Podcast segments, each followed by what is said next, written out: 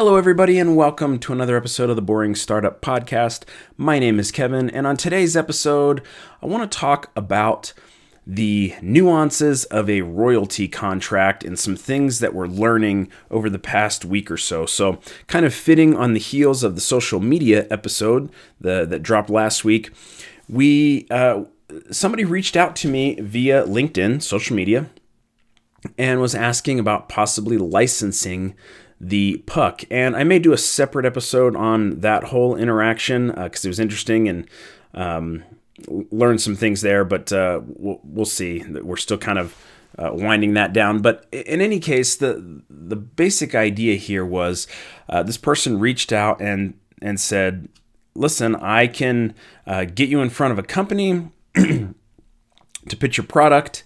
And uh, get you a royalty for that product. Now, the uh, the terms of this arrangement weren't weren't favorable to us um, to to move forward with, uh, but the general idea was a company takes the entire product, manufactures it, uses their resources to manufacture it, um, lowering the unit cost significantly from what I could do.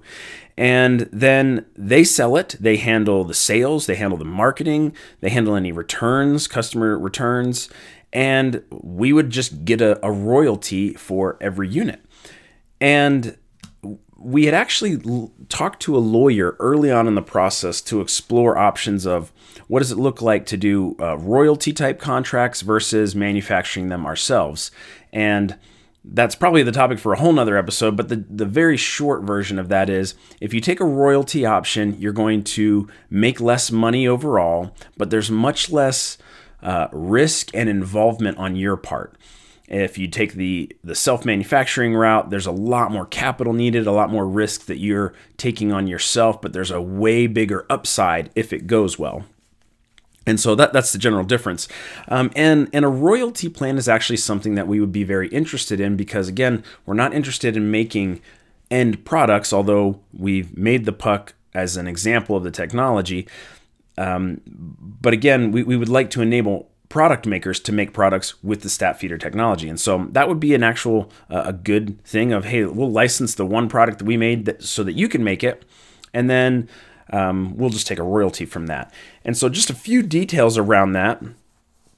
Um, this person explained that we could get a royalty anywhere from 6 to 12% per unit. Royalties are paid on wholesale value, uh, wholesale sale price. So, if uh, a company you agree on the cost per unit the the I guess that's the MSRP the manufacturer suggested retail price and then you get the royalty percentage based on that. So even if they run a like a Thanksgiving or Christmas sale and mark them down 20%, your royalty is still paid on the full wholesale price of the unit, not the sale price. And so um, and there's other things that you can do like performance clauses. So they because um, at that point you're basically turning the success of your product over to another company and if they decide oh you know what we're not interested in selling this anymore you've you've locked into a contract a lot of times they look for exclusive deals on these things and so you can't sell it yourself you can't have anybody else sell it. If they just decide to stop selling it well then you're you're missing out and so you can put things in there like a performance clause to encourage them to do the best they can to sell it by saying uh, we get some minimum amount of money every year whether you sell any pucks or not. And so um, you say you know just as an example i'm just throwing out numbers um, even if you just sell one puck you owe us $50000 uh, during the year. And then if you sell, you know, 50,000 pucks, you just pay us the royalty on those. Um, that's sort of uh, the idea behind a performance clause. So uh, anywhere from 6% to 12%.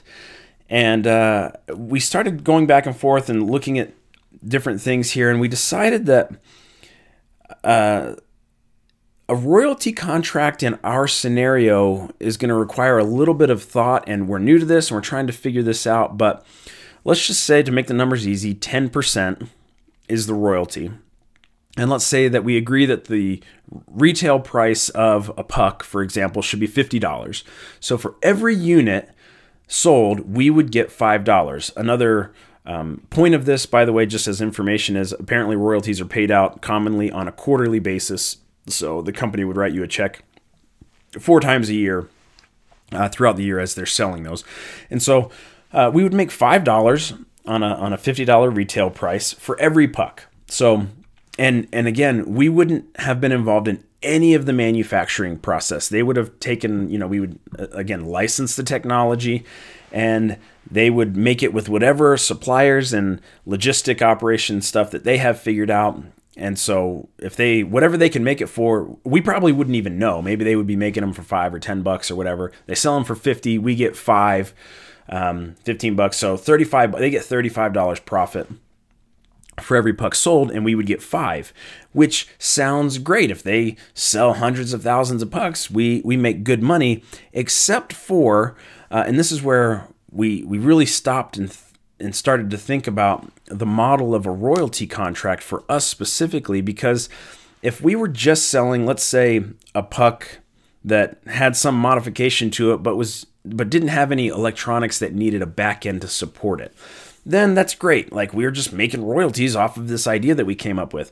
The problem with a standard royalty contract, though, is that we have the stat feeder tech on the back end running. We got to keep the lights on for all of these pucks. If they sell 100,000 pucks, let's say, we have to make sure that the back end is up and supporting those 100,000 pucks for some term of time.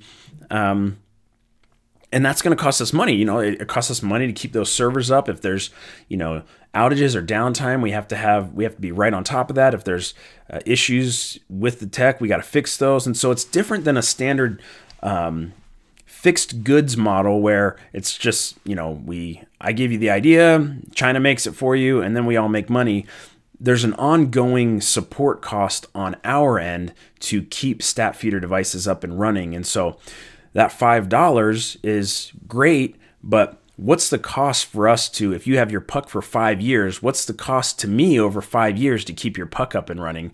And that's something that we, you know, frankly don't know yet um, because we don't have enough of them out there and enough experience in seeing, you know, what it takes to keep them up and running. I can tell you what we have now and it's up and running and it's working great but once you get it to scale and you know there's all sorts of other things that could come into play and how you want to back up data and keep track of data and um, what kind of plans that you need to get on the back end servers and, and what that cost is and then five dollars we might be losing money over the life of the puck with a five dollar royalty and so it's just really something that we are looking closely at of how we might want to structure a, any sort of a licensing or royalty contract that we would uh, arrange with a company. And something that came to mind to me was that because this is so new, like if I go to the NHL shop, the NBA shop, the NFL shop, any of the major sport league shops, I can't find a single product that requires ongoing uh, support on the back end. Now, every product might have customer support, like, oh, I can't get my Capitals table lamp to turn on. What's what's wrong? You know, general support is not what I'm talking about here.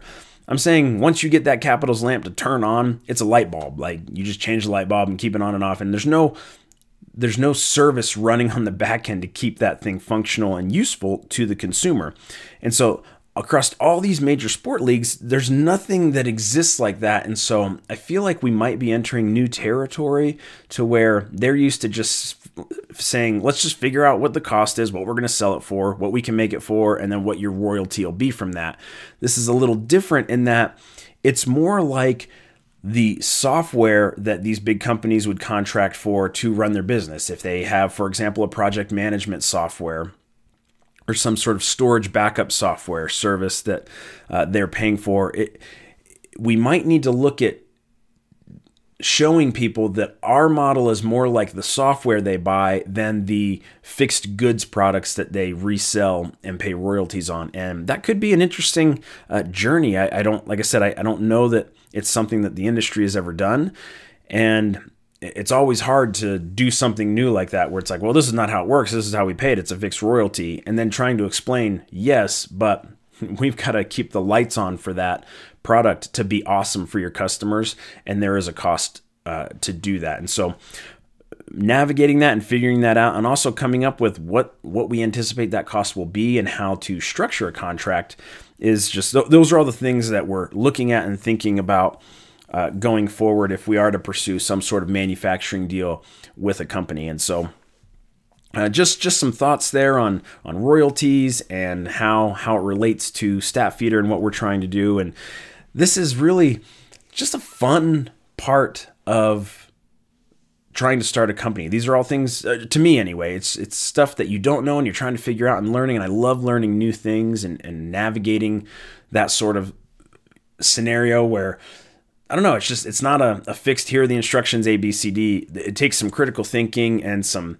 um, some intelligence to to figure it out, and you're going to make some mistakes and learn from those. And just as long as we keep moving forward, I think it's going to be great, and uh, just having a good time doing it. So that is going to do it for today's episode.